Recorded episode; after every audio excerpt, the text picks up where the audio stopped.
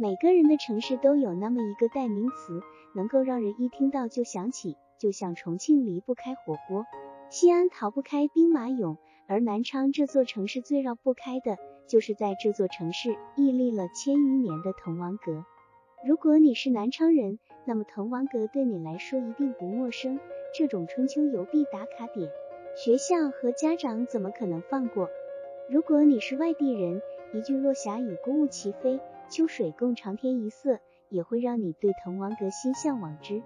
王勃的《滕王阁序》中说的山峰平原，现在已经看不到了，河的对岸已经变成了高楼大厦。站在滕王阁的主楼上。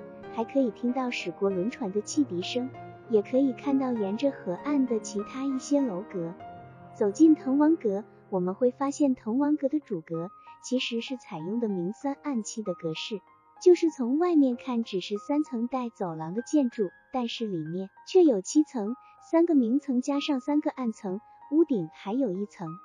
如果你留心观察，你就会发现，正如王勃在《滕王阁序》里说的那样。主阁里有很多精美的阁门和雕饰的屋脊、墙壁、天花板，各个角落都存在很多精美的图案。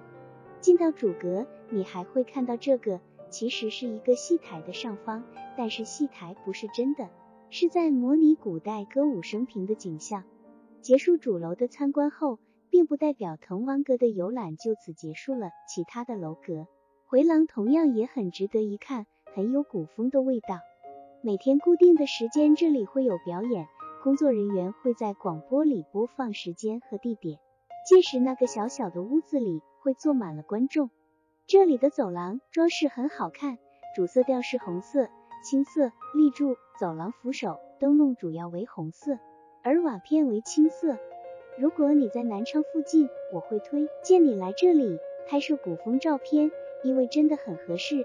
有时候只看局部的话。还挺有宫廷的感觉。如果你想在滕王阁里好好拍照游览的话，建议准备两个小时以上的时间。